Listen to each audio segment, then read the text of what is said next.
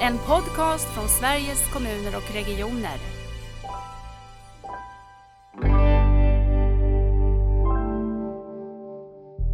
Det är lite härligt att få kliva in i någon annans målbild som är liksom framme i sitt. Det är lite skönt att få vara där en stund. Det ger lite energi.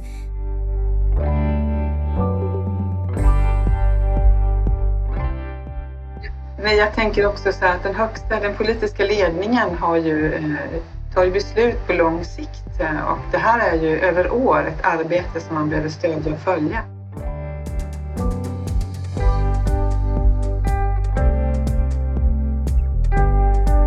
Välkomna till Nära vårdpodden. Idag ska vi prata om något så viktigt som ledarskap och det ledarskapsprogram för omställningen till nära vård som vi ger på, från Sveriges kommuner och regioner. Så välkomna till podden Anneli Gärdeland och Marie Blom Niklasson. Tack. Tack så mycket. Känns det bra att vara här? Absolut. Det känns väldigt roligt att få prata om någonting som är så viktigt och som är så kul och spännande att få vara med om. Som ledarskapsprogrammet. Ja, jag, jag håller verkligen med. Det, ledarskap är alltid eh, så spännande och så viktigt och att få prata om programmet och vi kommer ju också att i det här i det här poddavsnittet få höra röster från deltagare i programmet så det känns extra roligt att ha den, den kombon. Er som håller i programmet tillsammans med också deltagare ska bli spännande. Jag tänker vi kör rakt på och eh, prata lite grann om vad är det här för program? Kan inte ni berätta om programmet? Marie, kan inte du börja, du som är med från allra början, allra första starten? Uh, hur kommer det sig? Ja, hur kommer det sig? Ja, men man hör ju ofta att oj, det här krävs nu modiga och starka ledare som ska leda omställningen och, och vi funderar ganska mycket på det. Vad är egentligen en modig och stark ledare? Och är det så att vi skulle kunna försöka hjälpa till att definiera, men också då kanske sätta ihop lite ledare som är på väg och som gör den här resan tillsammans. Att vi, vi kanske kan utforska lite områden, vi kan stärka och peppa varann. Och, eh, så så var egentligen lite kort bakgrunden till varför vi ville starta det här programmet. Ensam är verkligen inte stark. Mm. Och hur många gånger är det? Nu har vi kört det här programmet i, är det fyra Fem. omgångar? Fem omgångar? Vi har kört det fem omgångar. Ja. Mm. Och den här eh, hösten, nej vad säger jag, det är ju vår. Den här våren har vi varit fullskaligt digitala och haft väldigt Precis. många deltagare. Eh, och det har ju varit eh, en tillgång och en utmaning i samma, samma stund. Att få ha, möta så många människor och inte se dem. Men att få ha deltagare med som följer eh, och som deltar på mötet så att vi ser några stycken. Men det digitala har ju inneburit stora möjligheter för oss. Att vi har haft många deltagare med. Mm. Ja, du måste ju säga vad som är många. Många, vi är 900 stycken. Ja. Mm. Och jag tycker det är så häftigt också för jag minns när vi stod här i början på pandemin och så funderade vi på hur ska vi nu göra med ledarskapsprogrammet? Vi har ju kört det bara i fysisk form, det måste ju ändå vara så. Men så kände vi någonstans att nej, alltså här pratar vi om omställning och våga och, och försöka liksom ställa om och prova. Då vore det väl jättekonstigt om vi inte gjorde det själva.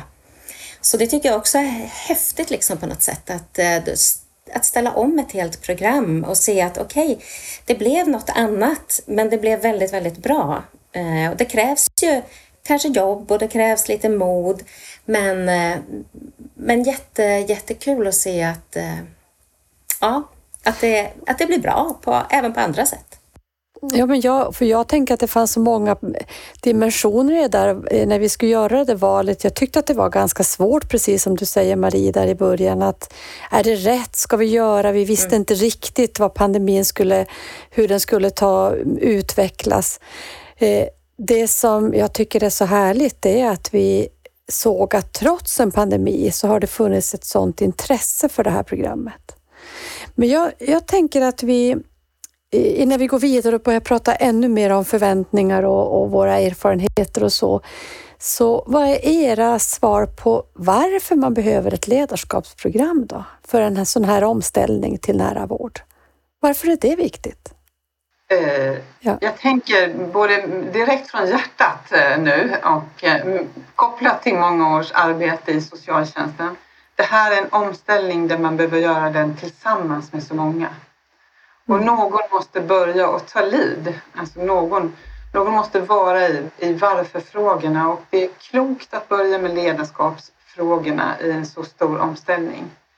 Mm. Så att och att man behöver vara många eh, och dela, dela ordet och dela historien om varför och vart vi ska.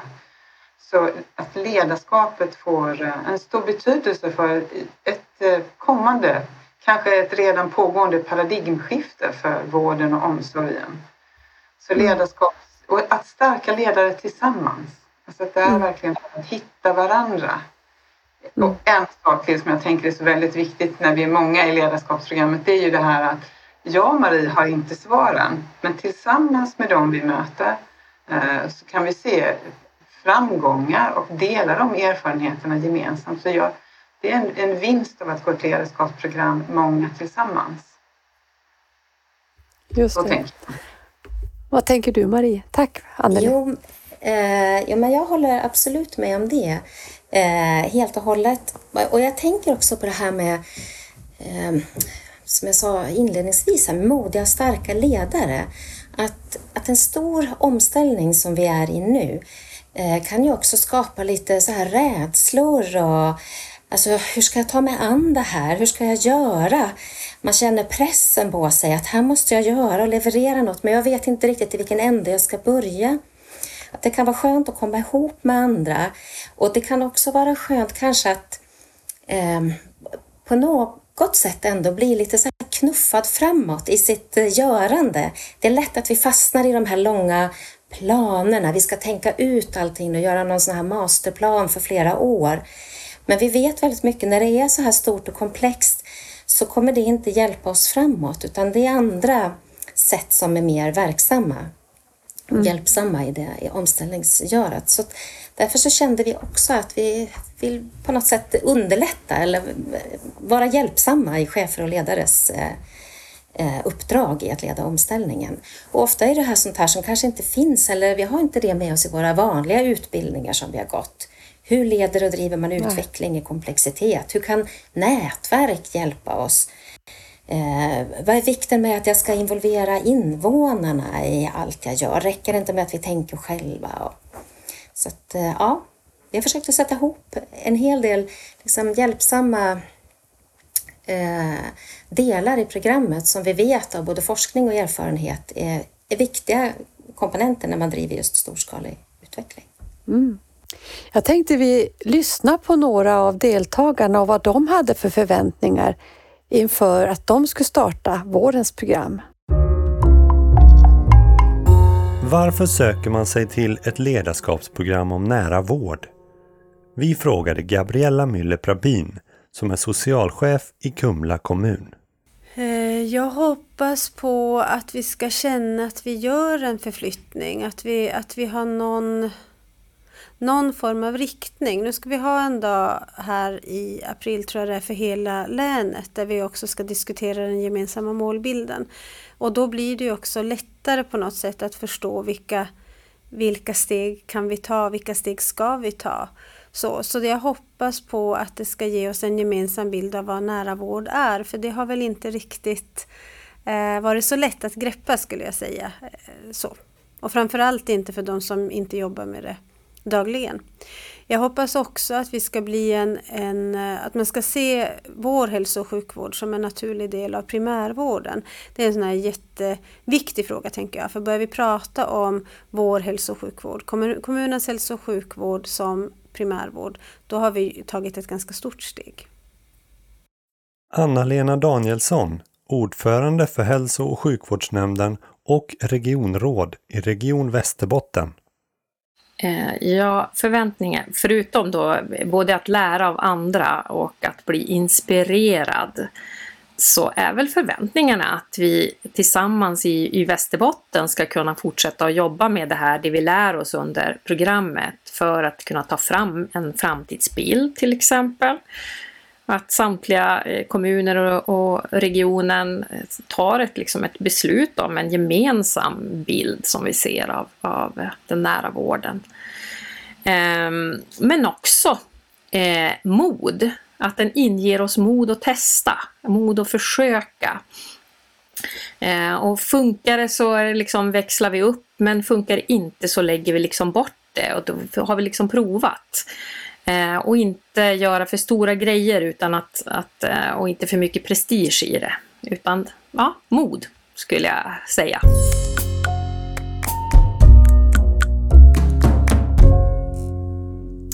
Jag tänker på en sak som vi inte har eh, sagt här i inledningen. Det var ju att den här våren var också första gången som vi hade med både förtroendevalda och tjänstepersoner var inbjudna till programmet, precis som Anna-Lena som kommer från politiken och Gabriella som, som jobbar som, inom, som socialchef. Eh, varför gjorde vi så? Ja, det blev ju jätteviktigt. Vi har ju fått sådana förfrågningar och en sån önskan om att det här är en så stor omställning så vi måste vara många som känner till den. Eh, vi hörde från förtroendevalda eh, i början av programmet att hjälp oss att klä oss, hjälp oss att få samma språk så att vi kan driva det här tillsammans med eh, tjänstepersonerna. Mm. Ja, Anneli, berätta. Nej, jag tänker också så att den högsta, den politiska ledningen har ju, tar ju beslut på lång sikt eh, och det här är ju över år ett arbete som man behöver stödja och följa. Så att känna tillit till att tjänstemännen har de verktyg man behöver och själv kunna vara med och efterfråga eh, och följa ett arbete som inte liknar det vi tidigare har gjort. Eh, det kändes väldigt angeläget. Förtroendevalda verkligen uttryckte en önskan om att bidra till en nära vård. Eh, och det, det finns fler ord om det idag tillsammans, gemensamt. Man möts också mellan seminarierna tillsammans. Det är väldigt hjälpsamt. Just det, för de seminarier som vi har, de, de är uppdelade för förtroendevalda och för tjänstepersoner för sig. Och sen är det som du mm. säger Anneli, att man möts hemma vid. För kan ni inte säga någonting också om det, hur programmet är upplagt? För det är ju inte bara en, ett antal seminarier utan det finns ju ett sammanhang. Så någon av er, hur, berätta lite om det. Det finns en, en tanke i upplägget eh, som också handlar om förflyttning. Där det första seminariet när vi träffas handlar om att formera sig. Egentligen att få samma bild av vad är nära vård? Vad, varför ska vi ställa om till nära vård hos oss? Eh, vad är mitt varför? Vad är vårt gemensamma varför? Eh, men, men också lite grann att förstå vilka är vi som leder systemet för omställningen till nära vård? Att på något sätt ge alla en chans att få samma bild av eh, var vi ska någonstans. Vi pratar mycket målbild där också. Hur ska det se ut när vi ska framåt? Det andra seminariet, det handlar om att komma i görande.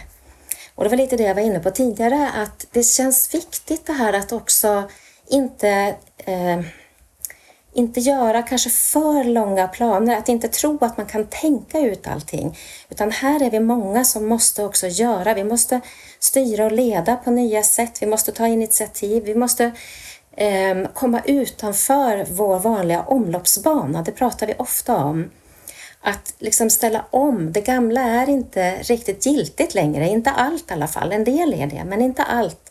Så att vi, vi måste också eh, både tänka och göra och våga göra. Det var roligt att, att jag nämndes här också, att mod, att våga testa och att våga göra på nya sätt. Det tredje seminariet det handlar mycket om att fortsätta vara i görandet, men att också bli uthålliga. Att fundera på hur bygger vi det här nu så att vi kan jobba med det här eh, under en lång tid. Så det är lite kort om seminarierna. Sen har vi fyllt dem eh, med lite olika saker. Lite målbild och, och så i första seminariet. Andra pratar vi mycket tjänstedesign. Att förstå den logiken, tjänstelogiken. För det handlar ju väldigt mycket om det, ett tjänstelogiskt omställningsarbete. Mm. Eh, Och vi pratar digitalisering, vi pratar ekonomi. Vad utmanar det här? Vad utmanar omställningen och hur kan, vad, hur kan vi hantera det? Mm. Det är de Jag tre... tänker också- Förlåt mig, nu avbröt jag dig Lisbeth. Jag tänkte Nej, bara de här prata. gemensamma seminarierna vi har med, eh, mellan de här tre. Vi, har ju, vi kör detta parallellt. Så vi har för tjänstepersoner och sen har vi för förtroendevalda. Och vi kör ungefär samma program något kortare tid för förtroendevalda. Men vid två tillfällen så möts vi allihopa. För att, för- och då har vi ett, eh, ett exempel där det här levs fullt ut som Alaska. Och där man verkligen får fördjupa kunskapen om integrerade vårdteam som hjärtat i en verksamhet. Så det har visat sig vara väldigt energigivande. Eh, Det har stannat kvar, det berättar man om i utvärderingarna. Mm. Mm. Det är lite härligt att få kliva in i någon annans målbild som är liksom framme i sitt. Det är lite skönt att få vara där en- stund. Det ger lite energi. Verkligen. Sen behöver man kliva tillbaka och så behöver man vara i sin egen målbild. Men det är lite härligt att få kliva in och få se vad kan vi lära av Alaska. Mm. Jag tänkte på en sak eh, som också kom upp i Anna-Lena och Gabrielas eh, förväntningar inför och det var ju det här med kommunens roll i den nära vården. För det var också en sån här eh, förväntningar inför som, som jag hade och som jag tycker vi delade. Det var ju också att det här måste också kännas angeläget, för det är angeläget för de som är ledare, både förtroendevalda och tjänstepersoner inom den kommunala hälso och sjukvården, omsorgen, socialtjänsten. Anneli, du som har den eh, erfarenheten eh, med dig så starkt i, din, i ditt bagage. Vad tänker du och reflekterar du inför både rösterna och, och, och det här perspektivet? Um att det är verkligen ehm, att framtiden bor i det gemensamma Eh, och att man eh, till eh, socialtjänst och kommunernas arbete med hälso och sjukvård är eh, ett, ett, ett gediget grundarbete men man har inte man har inte samma... Om jag skulle stanna upp och ha tänkt på det ganska många gånger tidigare så tänker jag så här att hälso och sjukvård de är väldigt starkt knutna till evidens, diagnos och eh, att man vill ge eh, en bestämd insats. Socialtjänst har jobbat och kommuner jobbar mycket och starkt med relation. Skapa allians, kanske lite osäkrare metod. Eh, och eh, att vi har någonting att lära varandra när vi möts i, eh, i nya, i, i gemensamma team. Så vi har styrkor, eh, olika styrkor, men de gifter sig väldigt fint om vi skulle vara i ett team tillsammans. Mm. Så, och jag tycker det är väldigt roligt att vara programledare med en så gedigen hälso och sjukvårdsperson och att jag har så många år i socialtjänsten. Eh, Mm. Det gör att vi ser på eh, de här möjligheterna eh, på ett mångdimensionellt sätt. Mm. Och jag tror att det är erfarenhetsutbyte som kommer eftersom man då är med både från kommuner och regioner. Det är jag också ganska glad för att vi har inte ett program för varje utan här jobbar vi verkligen tillsammans. Och jag tror att de erfarenhetsutbytena som man får, kanske både på hemmaplan i sitt län, där man liksom träffas och pratar om samma omställning och hur vi ska göra den tillsammans, men också av andra i programmet. Att man, man kan faktiskt, jag, tror man utbyter en hel del erfarenheter och får nya tankar och kanske får hjälp eh, att komma ur sin eh, omloppsbana bara genom att höra eh, och få andra perspektiv. Mm. Jag till exempel med min hälso och sjukvårdsbakgrund, jag har ganska dålig kunskap om kommunernas arbete i det här. Så att jag tycker också att jag lär mig jättemycket hela tiden. Mm. Och vi kan väl säga också att på det sättet har det här programmet också lockat eh, eh, kommuner för vi har haft ett bra, en, en bra representativitet från den kommunala sidan också. Men det har verkligen gjorts tillsammans och jag tycker precis som ni säger, det är ju också det som är styrkan och, och det som skapar så mycket kunskap och lärande. Eh, Jag tänker om vi skulle vara kvar i det lite grann då, vilka erfarenheter kan vi då dra kring det här programmet? Vad, vad har då förvånat er mest eller vad har, tycker ni att ni har lärt er mest av? Eller? Jag tycker jag lär mig hela tiden, måste jag säga. Och eh, jag tycker det är så fantastiskt intressant med all den energi som finns, den vilja eh, som verkligen är eh, liksom så stark. Det här som vi hörde innan, att man ville ha modet att testa. Mm. Jag tänker ofta på att det finns sånt mod hos alla som är med. Det gör mig jätte, jätteglad. Mm. Jag hade nog kanske hoppats på det innan, men jag, jag tycker att jag får det bekräftat eh, gång på gång. Mm. Jag kanske inte är förvånad, men jag är på något sätt också tacksam för de seminarierna vi har när vi möter många, det viktigaste händer ju inte när vi möts då, eh, för det är otroligt inspirerande och vi får lära oss mycket, utan det är det som händer i mellangångerna. Eh, och att vi, vi förstod ju ganska snart att, mm. att vill vi att det ska hända på riktigt, då måste man mötas hemma. Eh, och då har ju vi emellan de seminarierna som vi har så har vi ju bjudit in till ett som vi kallar det länskontaktmöten. Alltså man har bara plockat upp sina bästa medarbetare och sen så möter vi dem mellan seminarierna. Vi förbereder seminarierna tillsammans med dem. Det finns så starkt engagemang att dela erfarenheter och, vara, och, hjälp, och att hjälpas åt. Och det, är, det, ger mig sån, det ger mig så starkt hopp för att det här verkligen kommer att hända tillsammans. Så att mellan de gånger vi ses så möts de här deltagarna i länet eller i de grupperingar som man har funnit bäst för sig. Och att man, som nu till hösten, så har man redan funderat över hur ska vi mm. rigga våra arbeten emellan de mm. seminarier vi har. Vi kör ju ett höstprogram också med ja, ännu inte... fler deltagare. Vi är 2000. Men eh, så att det som är den kraften som deltagarna visar när de organiserar mm. sig mellan seminarierna, mm. den är imponerande. Inte förvånad, men imponerad. Ja, jag, jag måste säga att jag också ja. fått eh, höra många som beskriver just det här, de här länskontaktpersonernas roll men också det häftiga sammanhang som blir hemma när man möts mm. över kanske gränser som man annars inte hade mötts i. Men med också så tydligt eh, eh delande av, av ny kunskap, för man har ju lyssnat på inspirerande föreläsare, man har fått ny kunskap och det där har man ju delat på något sätt och få mm. chansen att reflektera kring. Eh, jag tänkte vi återkommer till eh, eh, lite röster från programmet och lyssna på lite erfarenheter från deltagarna. Nu när programmet är avslutat är vi såklart nyfikna på att höra vad deltagarna tyckte om det. Regionrådet Anna-Lena Danielsson igen. Den utbildningen var jättebra måste jag säga. Allt helt relevant. Jag känner, visst var det, det kanske är vissa saker som man känner igen och, och tycker, men det skadar definitivt inte. Men sen kom det in i ett annat sammanhang.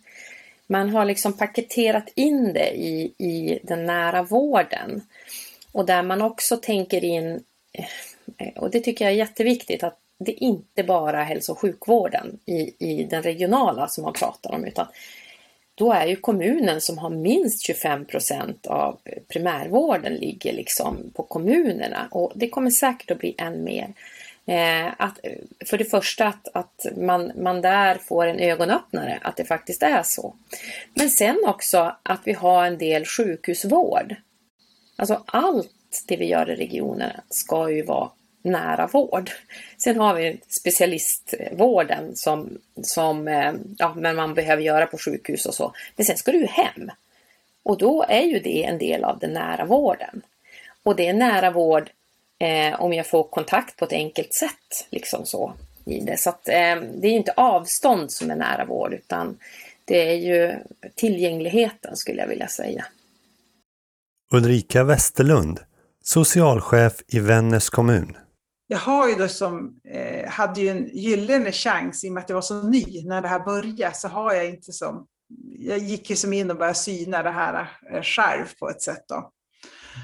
Och då, det normala är ju att man ska som in i de där folderna då, när man, när man kommer som ny och tänker att ja, det är så här det ska vara. Så det här har varit jättebra. Då.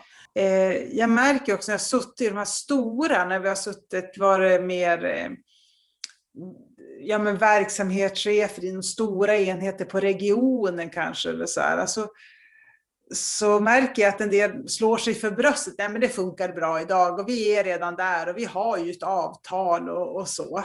Mm. Eh, men jag tycker att det här är mer än en kulturförändring än en avtalsskrivande. Alltså, jag upplever den här ledarutbildningen mer som kulturförändrande, mer synsättsförändrande än att vi ska hålla på och jobba med de här avtalen.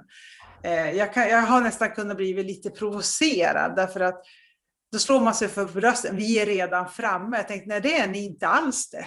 Eh, ni har jättemycket, hela Region Västerbotten har hur mycket murar mellan sig som ni måste brottas med. Du tycker att du har gjort din läxa, men ni har inte gjort läxan tillsammans i regionen.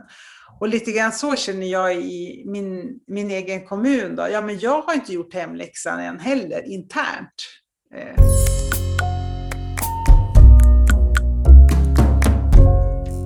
Hörni, en kulturförändrande utbildning. Vad tänker ni? Ja, alltså, det, det, är några som brukar säga att det här är en klimatfråga. Jag tänker att en kulturförändrande utbildning innebär, det, det visar på ett maktskifte på något sätt. Dels att överlämna makten till de vi är till för att bestämma om när och på vilket sätt jag kanske vill ha min vård och då måste man prata mycket. Så det har med kulturen att vara en profession som vet bäst och som vill mm. ge vård. Eh, det är en sån fråga vi pratat mycket om. För vem eh, och på vilket sätt? Eh, och vi har ju kontinuerligt med eh, röster från anhöriga erfarna och från eh, patienter och brukare. Och den rösten ska ju vara mycket, mycket starkare i vården och omsorgen framöver. Och det, det tänker jag, det, det lever vi i programmet det är kulturförändrande. Det är lite en, en maktförskjutning som vi arbetar med. Att överlämna och att kunna vara mer i sin värld mm. Eh, och få en sammanhållen eh, vård och omsorg. Det tänker jag är, ja. det är också mäktigt att få arbeta på det sättet. Att inte jobba i, i gränserna utan vara i mellanrummen, för det är ju där vi är mest. Mm. Precis. Härligt med både kultur och klimat. Jag tänker kultur och handlar ju om att, om att odla, att se till att det växer och klimatet. Men vad tänker du Marie? Men jag tänker lite samma. Ehm, men, och jag tänker också på att man pratar också om att det är så svårt att ändra kultur. Eh, sitter jag och funderar på nu. Men jag tror att även där är det det här liksom görandet. Att eh, det, det utmanar ju jättemycket såklart. Det utmanar den här makten och, och som det ser ut idag. Men, men att här behövs väl återigen det här modet som vi pratar om. Att ändå liksom våga göra. Man får inte till en kulturförändring bara sådär utan det är ju ett, ett gediget arbete som behövs. Mm. Mm. Jag tycker också lite här... Jag tänker också en del på som vi har vi har pratat om tidigare kring digitalisering sitter jag och tänker på, när vi har pratat om mm. det som en självständighetsreform. Mm. Det är nästan så att jag tänker att ganska mycket av hela omställningen till nära vård är eh, något av en självständighetsreform. Ja. Eh, att liksom skapa att ge, ge människor möjlighet att vara så självständiga som möjligt och känna sig så trygga som möjligt. Om man har det lite som ledstjärna, då har man tror jag, både ändrat kulturen och eh, arbetssätt och man, man kommer åt så många olika saker. Mm. För det tycker jag också är en sån där sak som jag tycker jag, man lär sig precis som ni säger för varje program man får delta i. De samtal vi har, vi har ju också haft en, jag kallar det en kvartett, men vi har ju också haft personer från programmet som har reflekterat under programmet, under de här seminarierna. Det har varit fantastiska samtal att få ta del av. Mm. Och eh, att känna hur den här på något sätt eh, rörelsen verkligen mm, gör skillnad på riktigt mm. Eh, mm. i de olika regionerna och kommunerna och hur det spelar roll har varit otroligt lärorikt. Jag tänker också att man, jag får i alla fall möta av och till, ja men vad är nära vård? Vi behöver ha en definition och då tycker jag att Anna-Lenas sätt att beskriva att eh, ja, men det blir ett tydligt sammanhang. Att jag tror mm. att utbildningen också har någonting eh, den, den, man får tiden att se hela sammanhanget och den här mm. självständighetsreformen, eh, själva bärandet i den här omställningen. Mm. Jag tror också att det är viktigt det här som vi eh, gör i början på utbildningen, att vi vi liksom tillåter oss att vara i den här varför-frågan ganska mm. länge. Jag tänker att ska man komma åt en kulturförändring så behöver man borra ganska djupt i den. Både vad är vårt varför? Men eh, liksom ända in i sig själv och hitta vad är egentligen mitt varför? Jag tror att det är också en stor liksom, drivkraft i att vilja omställningen, att orka och att också liksom knuffa på när man hittar in i sitt eget Eh, sin egen värderingsbank och kan liksom kalibrera sitt eh, kompass efter. Jag tänker... Mm. Jag tror att det då... Mm. Nej, men jag, jag minns mitt, mitt, för, mitt, första, eh, mitt första deltagande i programmet. Då var det ett fysiskt möte och då, i en av övningarna så gick man runt i rummet med en lapp på magen och så sa man det här är mitt varför. Och, och, det var en så stark upplevelse för det var så många som sa det här har jag längtat efter. Det var därför jag blev sjukskriven. Mm. Det är därför mm. jag är socialarbetare. Jag mm. ville arbeta så här. Jag vill arbeta mm. tillsammans. Jag vill vara inlyssnande. Jag vill inte ha 15 minuter. Alltså det var så. Och, och nu kanske jag kan få göra det. Så det var, mm. Jag tänker också att det finns rätt mycket kraft att släppa lös om man inte arbetar på det gamla sättet. Eh, kraften hos eh, alla medarbetare Eh, och eh, kraften hos dem som vi är till för. Mm. Att styra över, eh, med tillit styra över de tillfälligheter när vi möts. Vad betyder det här för dig? Alltså de här ögonöppnande frågorna. Mm. Så det, det här att vara i varför är väldigt starkt och jag tror att vi får fortsätta prata om det för att det räcker inte med att ledare håller i varandra och pratar om det här varför. Det måste liksom inte bara sippra ner, det måste talas om länge och ofta. Mm. Mm. Nu var... Och jag tänker, det tycker jag också att jag har lärt mig under programmet att eh, vi bygger precis som ni har berättat om nu, börjar med varför, det är målbild och så, men att också hela tiden i sitt ledarskap komma tillbaka till det. Så man inte tänker nu var det där gjort, nu var mitt varför klart eller nu var målbilden färdig. Utan allt det som vi sen bygger på med teori och med, med görandet verkligen har det som kompassriktningen. Och det tycker jag att ni gör så bra i programmet också, att det hela tiden finns med. Eh, ni pratade också om eh, de eh, kunskaps och de teoribildningar som finns bakom hur man förändrar komplexa system.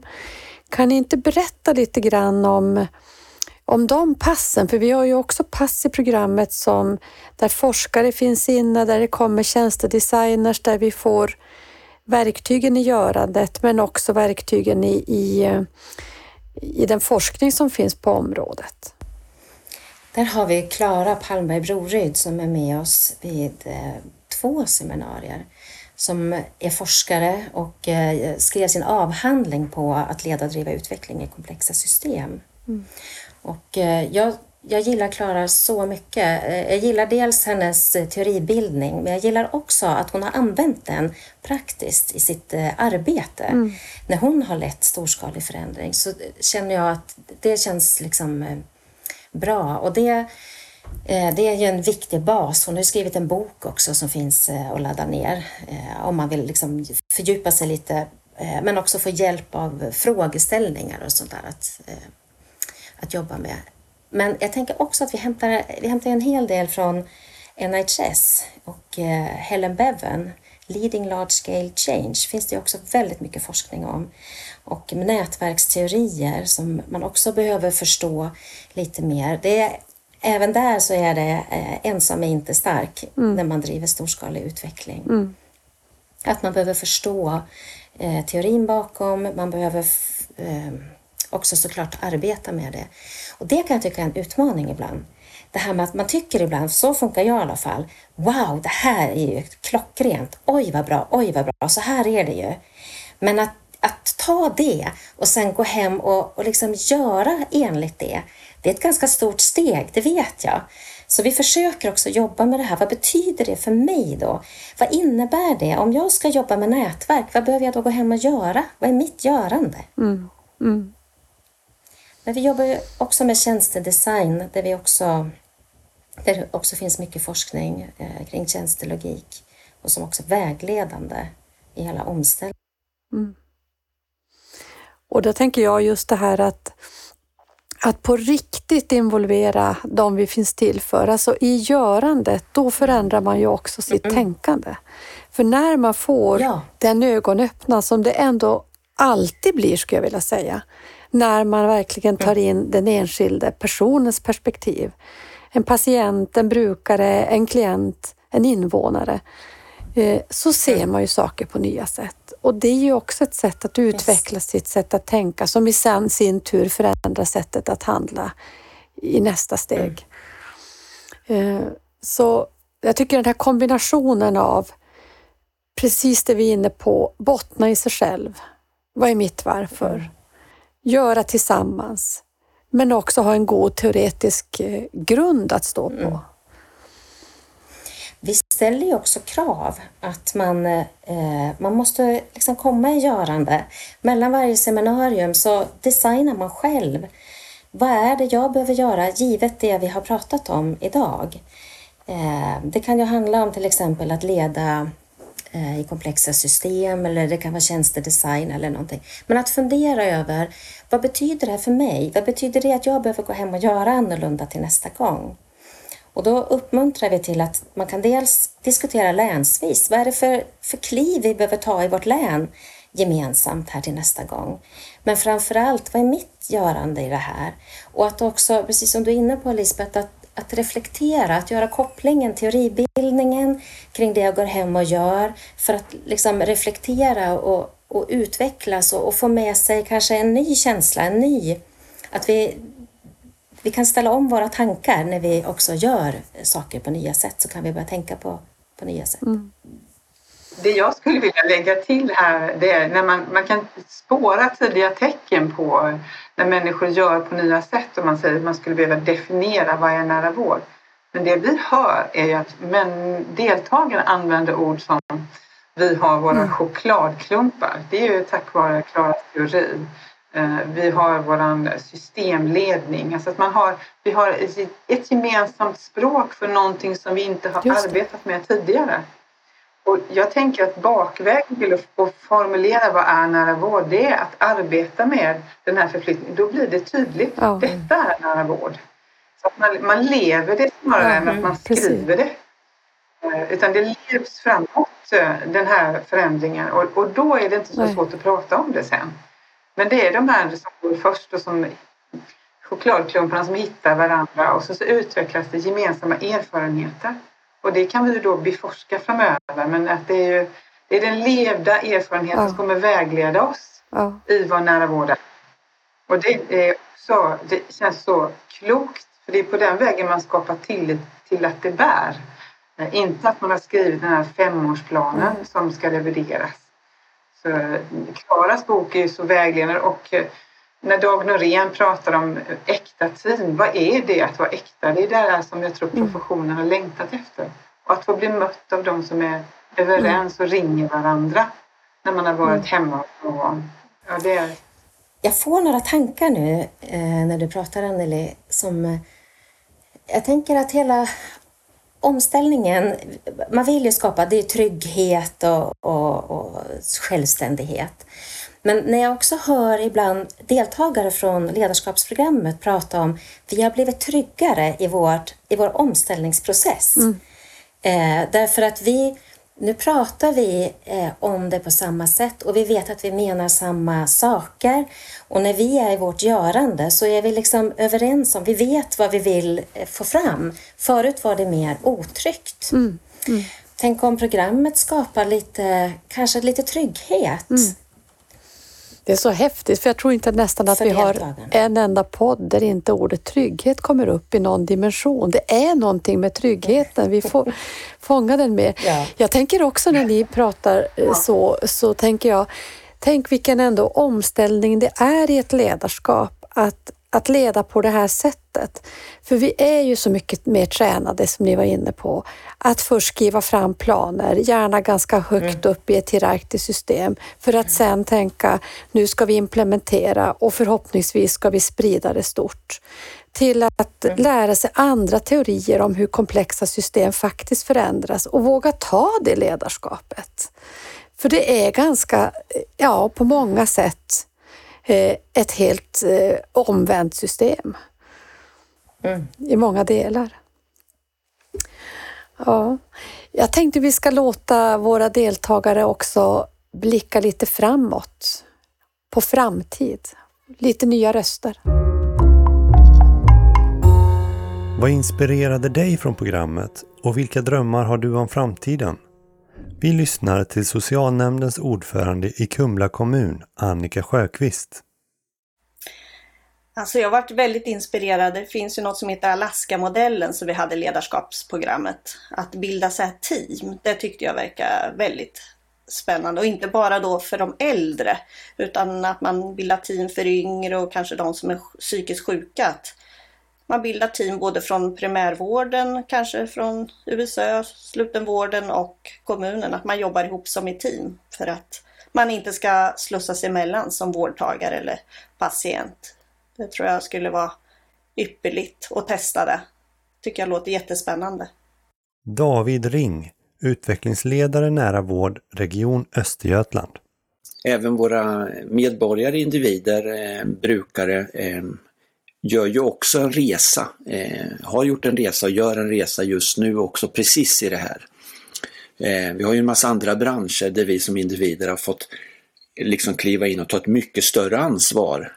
Och, och vissa av oss har tyckt att det är ju det borde ju de andra fortsätta sköta, inte ska väl jag behöva göra detta också så att säga. Utan det, Eh, och vissa tycker att det är en jättefin möjlighet att kunna styra mer av privatekonomi eller vad det än må vara så att säga på egen hand. Om man tar det exemplet kopplat mot eh, våra bankappar och hela den servicen där vi förutsatt i gick och ställde oss i kö och hade liksom en, oftast en bankgubbe eller gumma som, som sa hur vi skulle leva våra liv och som skötte det och tänkte åt oss och sådär.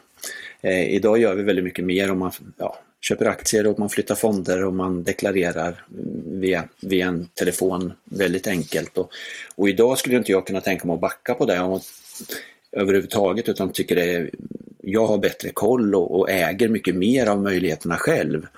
Och så tror jag det är i, i vården med, att vi har en grupp som eh, traditionellt eh, ser gärna att du som doktor berättar för mig hur jag ska leva mitt liv. Och, och, och jag lyssnar på det och går därifrån och gör det. Eh, och de kommer tycka att, att vi börjar tappa bort oss lite i att vi börjar tappa bort våra roller. Vem är expert på vad och ska inte, ska inte doktorn säga egentligen hur jag ska göra? Det ska väl inte jag egentligen lägga mig i och så vidare. Den gruppen finns ju, den har vi ju identifierat i olika studier och sådär. Men vi har ju en betydligt större grupp medborgare som eh, som vill vara med mycket mer och tror sig kunna vara med och bidra, i, både för sin egen del och, och för andra och för anhöriga inte minst. Eh, och det tror jag väl är den stora skillnaden framgent. De, delaktigheten och eh, om jag får säga eh, förutsägbarheten. Jag tror vi som patienter kommer vara mycket tryggare i en förlängning därför att vi kommer ha mycket bättre koll på vad är nästa steg vad, i, i min planering. Om, om, om det blir så här, vad gör jag då? Om det blir så här, vad gör jag då? Vem vänder jag mig till? Jag tror vi kommer ha mycket mer liksom, strukturerade kommunikationsvägar in som blir mer individanpassade efter mig. Nu börjar vi närma oss det vi tror att medborgaren kan klara det här och inte bara kan klara det utan troligtvis kan göra det mycket bättre än vad vi har lyckats göra i vården just för dig därför att du, du har mycket bättre koll på just dig vi vet vissa, vissa bitar av dig och i dig har vi lite koll på men som helhet har du bättre koll. Eh, och att det blir på totalen mycket bättre om du styr och vi hänger med än tvärtom. Gabriella Müller Prebin, socialchef Kumla kommun. Vi, vi har någon sån här dröm hos oss om att vi ska ha eh, riktiga team, har vi sagt, runt, runt våra brukare. Och tittar vi då på våra äldre till exempel, så att alla professioner som skulle kunna bli aktuella samlas kring eh, individen. För att sen i så fall titta på eh, vem som kan steppa ut därifrån, vem som inte behövs. I dagsläget så är det ju så att vi har vissa professioner som är med och sen ska den professionen bedöma om du ska med. Eh, och det tänker jag att vi kan ju inte alltid vad den andra professionen skulle kunna komma in med. Så då är det bättre att vi samlar alla professioner runt individen och utifrån det sen så plockar vi bort istället när människor, eh, om professioner tycker att de inte behövs. Men, men då får vi, då får vi ett, ett, liksom ett riktigt team runt, runt individen och då kan vi också sätta in rätt insatser från början eh, utifrån vars och ens professionella bedömning.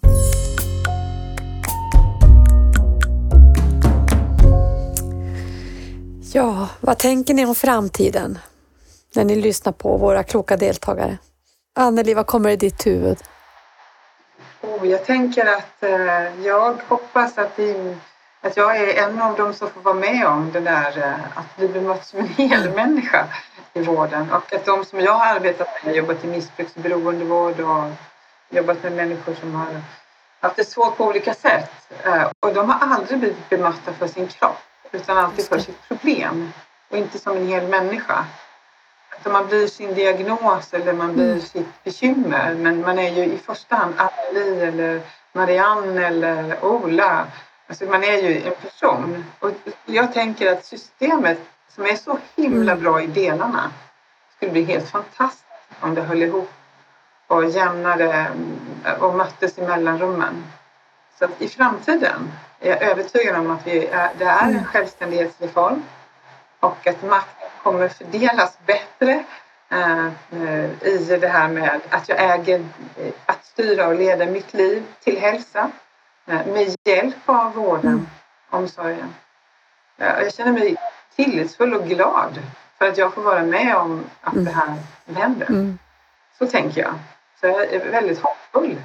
Eh, för vi vet att hinder kan vi hantera men eh, om man inte gör något, då händer ingenting. Så att eh, vi, vi rör oss. Vad tänker mm. Eller det händer det som har hänt. Ja. Jo, men jag tänker på det som också nämndes här nu att eh, invånarna gör också en resa. Att det på mm. något sätt är, det känns så självklart att vi eh, behöver göra den tillsammans. Det vore konstigt om vi på något sätt valde att nej, men vi, vi vill vara kvar, vi vill fortsätta vara världsmästare på det gamla sättet. Även fast invånarna har andra både behov och förväntningar och förmågor. Och, så att eh, det känns, eh, det känns lite härligt på något sätt att vi är så många som vill. Och jag kan ju tänka på mig själv.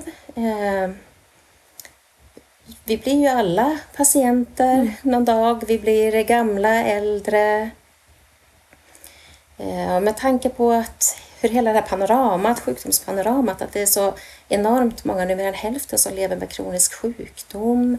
Att eh, den vård vi har idag är inte riktigt anpassad. Utan, ja, men jag, framtiden tycker jag känns eh, spännande och eh, positiv. Mm. Och ni var ju inne på det. Nu eh, är vi precis i planeringsstadiet för höstens ledarskapsprogram.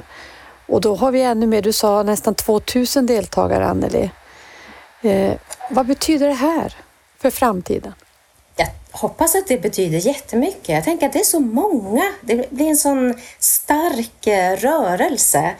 Eh, vi är många som eh, både vill och om vi pratar om det här att ha liksom kanske lite samma bild, samma språk, eh, att ha fått kontakter. Det här ger ju enorma möjligheter också till nätverkande, till eh, att inspireras och ta hjälp av varandra. Mm. Det, det, ska bli jätteroligt. Jag känner mig glad och eh, stolt. Det känns som ett stort ansvar att förvalta. Mm. Mm. Och jag tänker att det är, ehm, vi, vi trodde att, vi var mätt, att det var mättat efter förra omgången och så ökar vi med lika många som vi hade i våras. Ehm, och jag tror att det här kommer att ha stor betydelse ehm, och att vi kommer få fortsätta prata om det och vi ska försöka leva som vi lär. Så vi ska anpassa oss efter behoven och ge det stöd som vi, vi tror behövs. Och det kommer vi få veta mm. eftersom vi har dialoger med deltagarna om hur det ser ut. Så att, eh, det, är det är en mm. rörelse, en movement. Det är en chest, det är, liksom, det är de många fötter och händer och huvuden som rör sig framåt. Så att, eh, det, det kommer ha stor betydelse. Och precis som du var inne på Anneli, så just det här att vi stämmer hela tiden av alla seminarier, allting. Inför varje seminarium stämmer vi av med deltagarna. Så vi designar mycket av programmet så att det verkligen möter behoven. Och då tänker jag att sen, om man nu skulle tänka ännu längre om vi pratar framtid, att våren 2022, då kanske att inte, då kanske behoven ser annorlunda mm. ut. Och att eh, då får vi möta dem utifrån, eh, utifrån de behoven. Då kanske att det inte är precis samma ledarskapsprogram eller så, ja, vi måste också leva som vi lär så att vi möter behoven hos de chefer och ledare som, mm de behoven som, som Och jag tycker också att redan nu så har vi skruvat lite grann till höstens. Vad har vi lärt oss? Mm. Vad ska vi behöva fördjupa kanske eller så? Jag tänker mm. också, vi har ju haft eh, några citat som har följt oss genom utbildningen och ett av dem är ju eh, att eh, vara den förändring du vill se. Och, tänk när alla de här människorna just är den förändring de vill se. Det är klart att det skapar mm. skill att det gör skillnad. Mm när så många tusentals personer som har någon typ av ledande position lever den förändring man vill se. Jag tänker också att eh, eh nära vård och eh, att vara, att det är ett annat perspektiv vad vi pratar mycket om. Så jag tycker vi ska höra på de sista rösterna från programmet om just det här med perspektivskifte. Vad är din syn på nära vård? Vi lyssnar till Gabriella Müller-Prabin, socialchef Kumla kommun för hundra år sedan tror jag så skrev jag en magisteruppsats eh, eh kring samverkan mellan skola och socialtjänst. Och då pratade jag ganska mycket om att människor är hela. Vi väljer ju att dela dem i en arm, ett ben och ett huvud någonstans och, och så. Men om vi istället väljer att se hela människan och vi väljer att möta människan eh, utifrån vad den behöver, inte utifrån hur, hur vi har organiserat oss. Det, det, är väl det jag skulle säga är eh, det viktigaste tycker jag. Anna-Lena Danielsson, ordförande för hälso och sjukvårdsnämnden och regionråd i Region Västerbotten. Jag skulle säga så här att man har alltid sagt att man har patienten i centrum. Alltid, så länge jag känner till.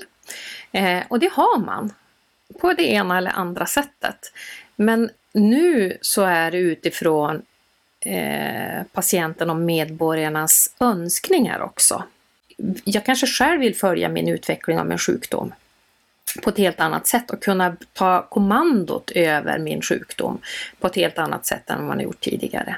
Eh, och då behöver vi tänka annorlunda. Då kan vi inte bara tänka utifrån liksom hur professionen jobbar inom vården, utan då måste vi tänka utifrån medborgarna. Vad är det som är bäst för mig som medborgare?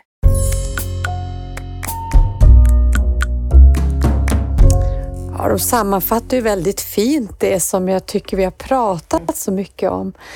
Eh, vi ska snart börja avrunda det här samtalet, men är det någonting sånt där som ni känner att det här måste vi säga om ledarprogrammet eller så som vi inte har pratat om? Åh, oh, det finns säkert eh, massor. Det finns så mycket att prata om kring ja. programmet.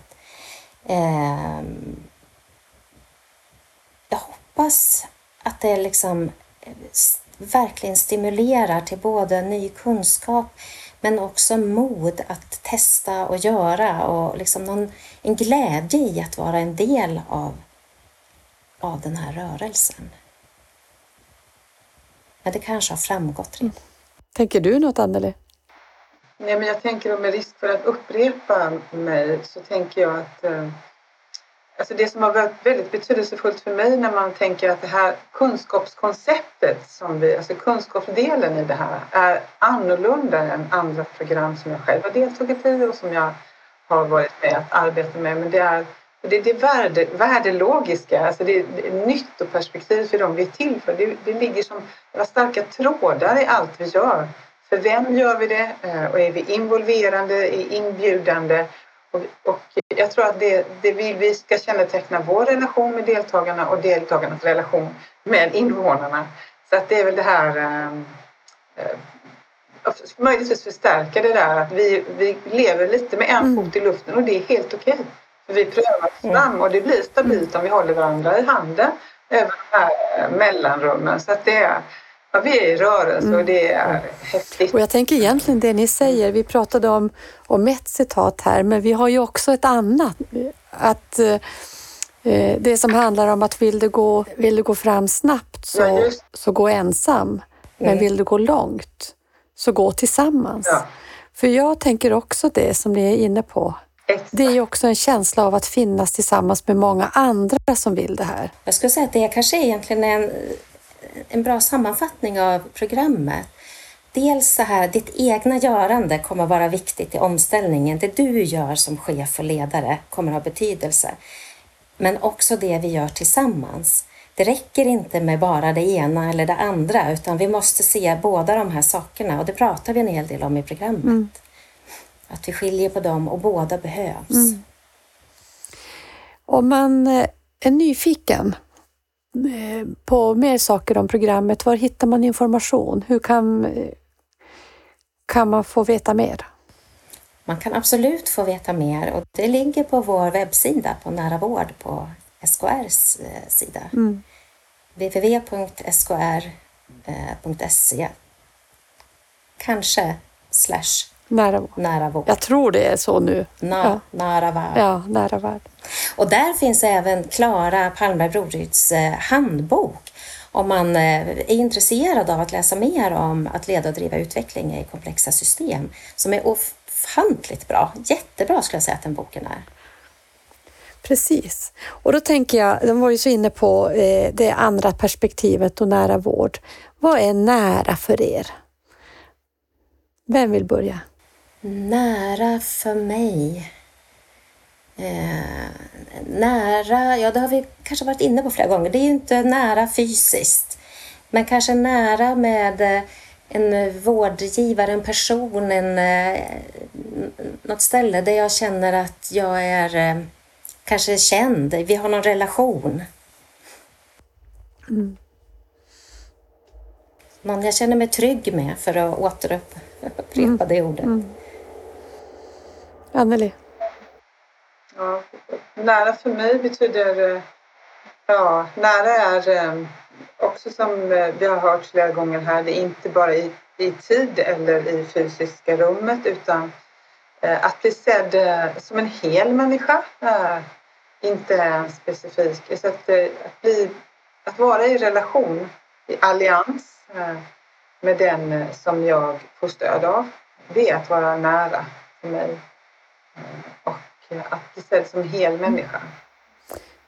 Mm. Det tänker jag är nära för mig. Det är, det är väldigt viktigt. Ehm, jag, jag distanserar mig när jag blir sedd som en del, en delmängd av mig själv.